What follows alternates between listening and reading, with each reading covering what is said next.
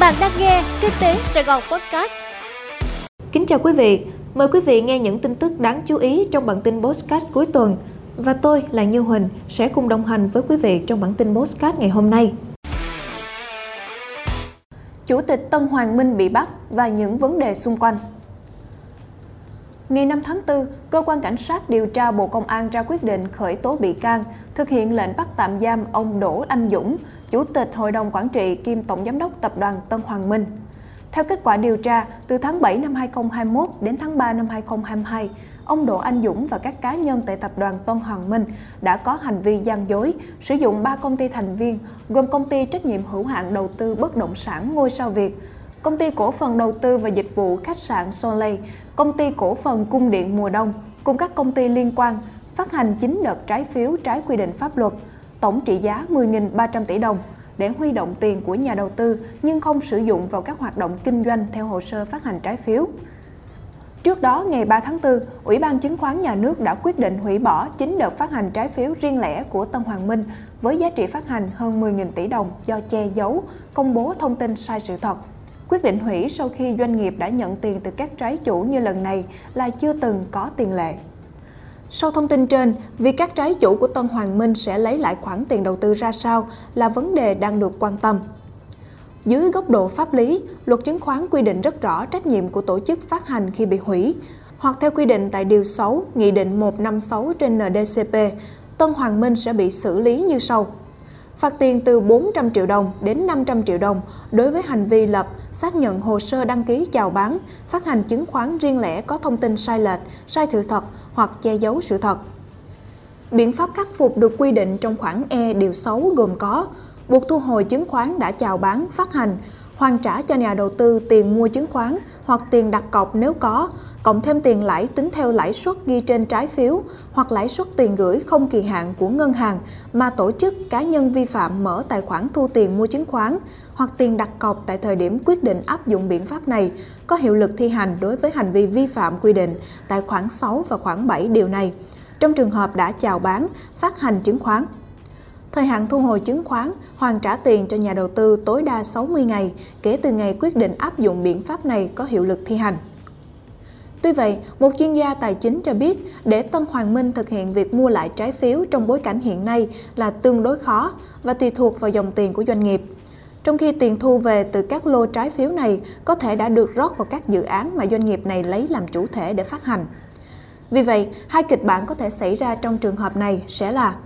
Đầu tiên là doanh nghiệp chấp nhận phá sản và thanh toán nợ theo thứ tự ưu tiên của luật phá sản doanh nghiệp.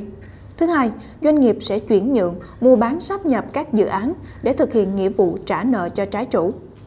Lựa chọn phương án nào tùy thuộc vào điều kiện thực tế của doanh nghiệp. Tuy nhiên, việc thu hồi các lô trái phiếu đã phát hành vẫn được xem là quyết định bất ngờ của cơ quan quản lý. Đồng thời cũng đòi hỏi nhà quản lý lựa chọn hướng giải quyết hợp lý nhằm đảm bảo được quyền lợi của nhà đầu tư, đồng thời giảm thiểu những tổn thương lên thị trường trái phiếu doanh nghiệp. Chuyên gia tài chính này cho hay. Diễn biến bất thường của cổ phiếu nhóm FLC sau thông tin lo ngại thâu tóm. Tuần trước, sau thông tin Chủ tịch Hội đồng Quản trị bị bắt tạm giam, cổ phiếu của các doanh nghiệp thuộc hệ sinh thái FLC bị bán tháo số lượng lớn và giảm sàn liên tiếp 5 phiên từ ngày 29 tháng 3 đến ngày 2 tháng 4. Tuy nhiên, tới phiên giao dịch ngày 3 tháng 4, nhóm cổ phiếu thuộc họ FLC lại được giải cứu với số lượng đặt mua lớn, đi kèm với những tin đồn về việc mua gom và thâu tóm, khiến tập đoàn này phải gửi cơ quan chức năng văn bản kiến nghị tạm dừng giao dịch cổ phiếu để điều tra bất thường. Bước sang phiên giao dịch ngày 4 tháng 4, cổ phiếu họ FLC bất ngờ tăng trần với hàng chục triệu cổ phiếu dư mua, bất chấp doanh nghiệp vẫn chưa thoát khỏi những thông tin xấu. Đà tăng trần này còn được kéo dài thêm hai phiên nữa trước khi giảm điểm và xuống mức giá sàn trong những phiên gần đây. Những diễn biến lạ của nhóm cổ phiếu này khiến nhà đầu tư đặt nhiều câu hỏi về mục đích thật sự của các phiên giao dịch mua với khối lượng lớn. Liệu rằng FLC có thực sự đứng trước nguy cơ bị thâu tóm hay chỉ là những giải pháp kỹ thuật của các cổ đông lớn nhằm cứu giá cổ phiếu? Ngày 5 tháng 4 vừa qua, Ủy ban Chứng khoán Nhà nước yêu cầu phải báo cáo về dư nợ cho vay giao dịch ký quỹ của 7 chứng khoán gồm FLC, ROS, HAI, AMD, KLF, ART và GAP. Theo đó, các công ty chứng khoán phải nêu rõ các nội dung gồm dư nợ cho vay giao dịch ký quỹ của tất cả các tài khoản giao dịch chứng khoán mở tại công ty. Số lượng chứng khoán ký quỹ làm tài sản đảm bảo cho khoản vay giao dịch ký quỹ tương ứng theo từng mã chứng khoán. Toàn bộ nội dung này phải gửi về Ủy ban Chứng khoán Nhà nước trước ngày 8 tháng 4. Cùng thời điểm đó, cơ quan cảnh sát điều tra cũng ra quyết định khởi tố bị can, bắt tạm giam đối với hai em gái của ông Trịnh Văn Quyết đang làm việc tại tập đoàn FLC để điều tra về tội thao túng thị trường chứng khoán. Kiến nghị Thủ tướng chỉ đạo dừng thu phí hạ tầng cảng biển tại thành phố Hồ Chí Minh. Ban nghiên cứu phát triển kinh tế tư nhân, Ban 4, thuộc Hội đồng Tư vấn Cải cách Thủ tục Hành chính của Thủ tướng Chính phủ, vừa có văn bản khẩn báo cáo một số bất cập, tác động tiêu cực đến hoạt động của doanh nghiệp từ việc thu phí sử dụng hạ tầng cảng biển tại thành phố Hồ Chí Minh. Trong văn bản này cũng đề xuất Thủ tướng Chính phủ xem xét chỉ đạo Ủy ban Nhân dân thành phố nghiên cứu dừng thu phí loại phí này. Theo băng 4 báo cáo, trong thời gian vừa qua, hàng loạt doanh nghiệp, hiệp hội, bao gồm cả khối doanh nghiệp FDI và doanh nghiệp trong nước, đã gửi phản ánh kiến nghị tới Ủy ban nhân dân thành phố, Ủy ban nhân dân các tỉnh giáp ranh thành phố Hồ Chí Minh và gửi lên các cấp để phản ánh các vấn đề bất cập trong việc thu phí sử dụng hạ tầng cảng biển.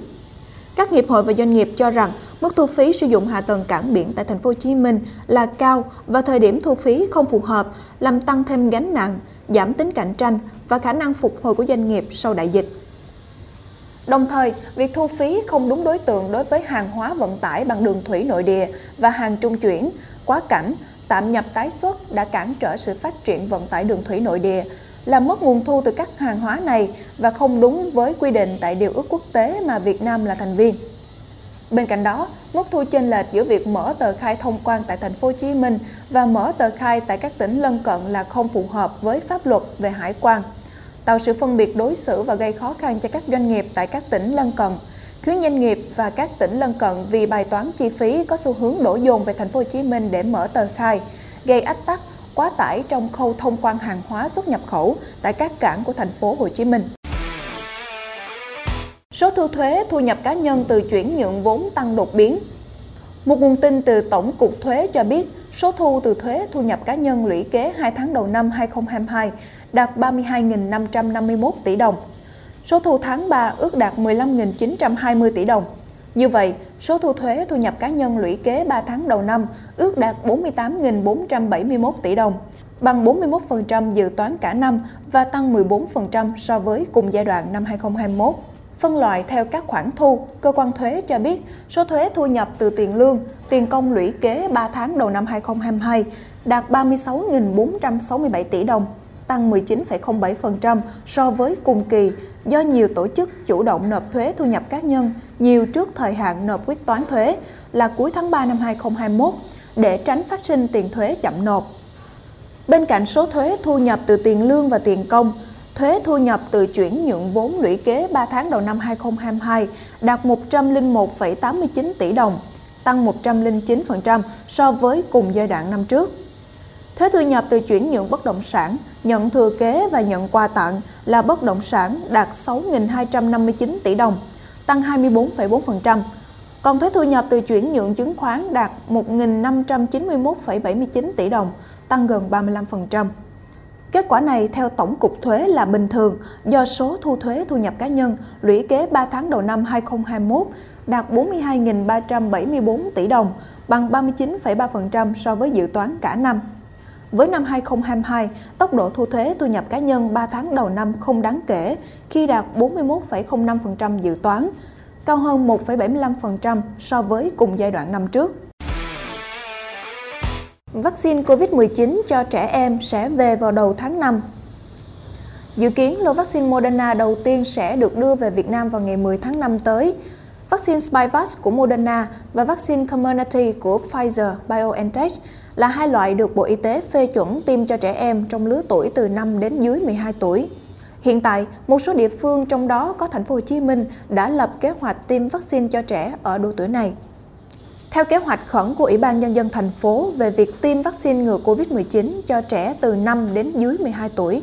dự kiến thành phố sẽ tiêm cho 898.537 trẻ, gồm 885.730 trẻ đi học, 12.807 trẻ đang nuôi dưỡng ở cơ sở bảo trợ xã hội và trẻ chưa đi học. Trẻ đi học sẽ được tiêm tại trường học hoặc tại điểm tiêm được cơ sở giáo dục và y tế địa phương phối hợp quyết định.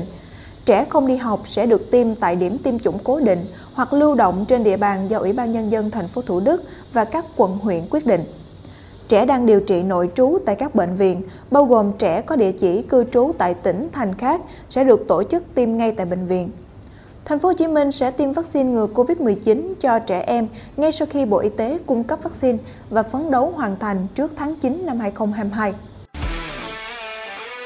Quý vị vừa nghe xong bản tin Postcard cuối tuần. Hẹn gặp lại quý vị trong bản tin Postcard ngày mai. Chúc quý vị có một ngày cuối tuần thật ấm áp.